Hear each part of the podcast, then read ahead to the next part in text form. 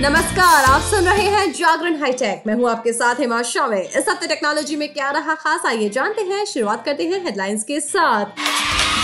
आज हम आपको बताने वाले हैं जियो के सबसे सस्ते प्लान के बारे में। अगर आप इसके पैसे सुनेंगे और इसके बेनिफिट सुनेंगे तो बस गदगद ही हो जाएंगे। इसके बारे में आप जानेंगे बिल्कुल आज के पॉडकास्ट में। और बात होगी पिक ऑफ द डे की। पिक ऑफ द डे में आज आप जान पाएंगे कि पैन को आधार से कैसे लिंक किया जा सकता है। लेकिन अभी नजर डालते हैं आज की बाकी की टेक्नोलॉजी की खबरों पर।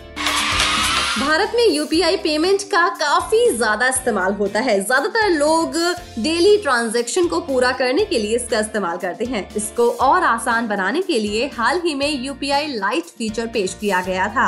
अब यूपीआई लाइट फीचर को पेटीएम ने भी अपने यूजर्स के लिए लॉन्च कर दिया है। इससे आप ऑफलाइन भी यूपीआई ट्रांजैक्शन पूरा कर सकते हैं।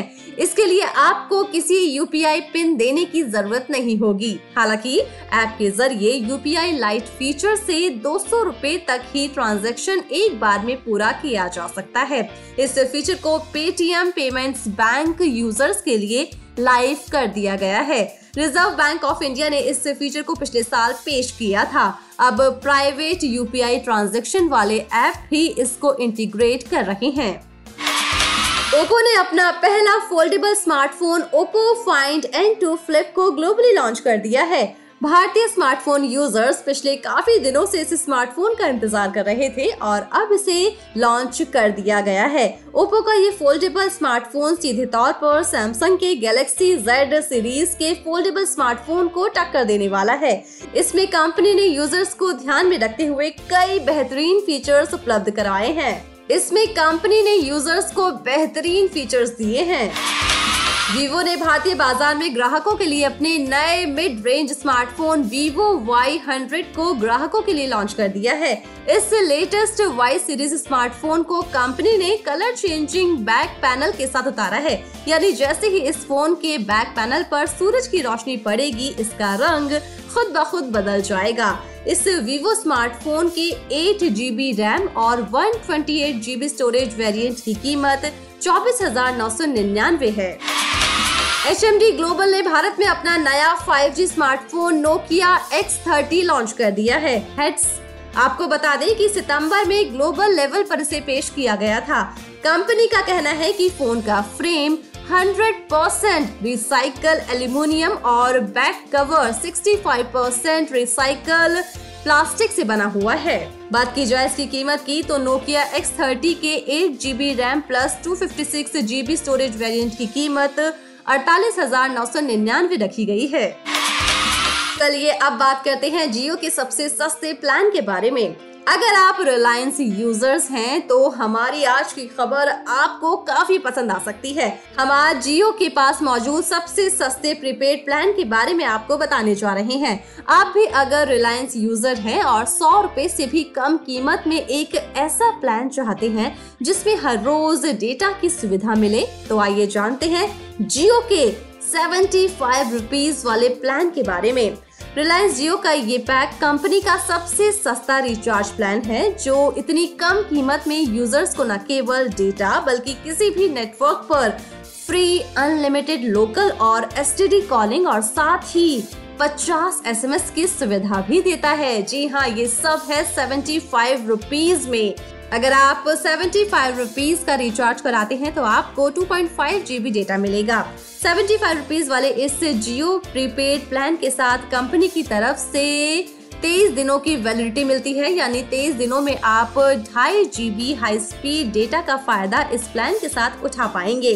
लेकिन यहाँ पर हम आपको बता दें कि अगर आपके पास कंपनी का जियो फोन है तो आप पचहत्तर रुपीस वाले प्लान का फायदा उठा सकते हैं।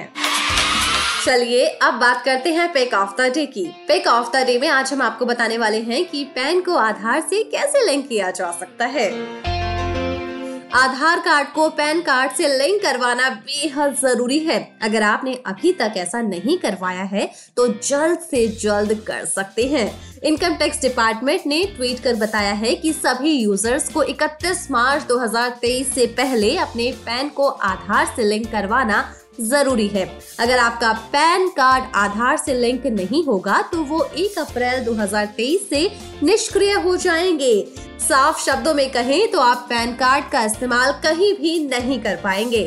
तो चलिए जानते हैं कि आधार को पैन कार्ड से कैसे लिंक किया जा सकता है। आधार कार्ड को पैन कार्ड से लिंक करने के लिए आपको इनकम टैक्स की ई फिलिंग वेबसाइट पर जाना होगा। वेबसाइट पर जाने के बाद लेफ्ट साइड क्विक लिंक्स का ऑप्शन नजर आएगा। अब वहां पर आपको लिंक आधार ऑप्शन पर क्लिक करना होगा। उसके बाद आपको पैन और आधार नंबर दर्ज करना है। फिर आपके नंबर पर एक ओ टी पी आएगा जिसे दर्ज करने के बाद आपका आधार कार्ड पैन कार्ड से लिंक हो जाएगा।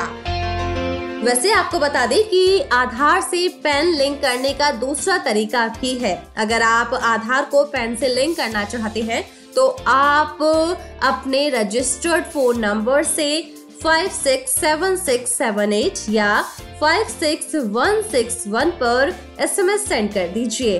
अगर आपका नाम और डेट ऑफ बर्थ दोनों ही दस्तावेजों में एक जैसे होंगे तो ये दोनों लिंक हो जाएंगे। ये तो रही लिंक करने की बात। अब जानते हैं कि कैसे चेक किया जाए कि आधार पैन से लिंक है या फिर नहीं। आपका आधार पैन से लिंक है या नहीं ये चेक करने के लिए आपको सबसे पहले ई फिलिंग वेबसाइट पर जाना होगा। फिर उसके बाद क्विक लिंक्स ऑप्शन में जाकर लिंक आधार पर क्लिक करना होगा। अब एक नया पेज ओपन होगा। वहां पर हाइपरलिंक पर लिखा होगा स्टेटस जानने के लिए, वहां क्लिक कीजिए। फिर आपको हाइपरलिंक पर क्लिक करने के बाद पैन और आधार नंबर दर्ज करने होंगे। व्यू लिंक आधार स्टेटस पर आपको इसकी जानकारी मिल जाएगी। तो है ना आसान तरीका।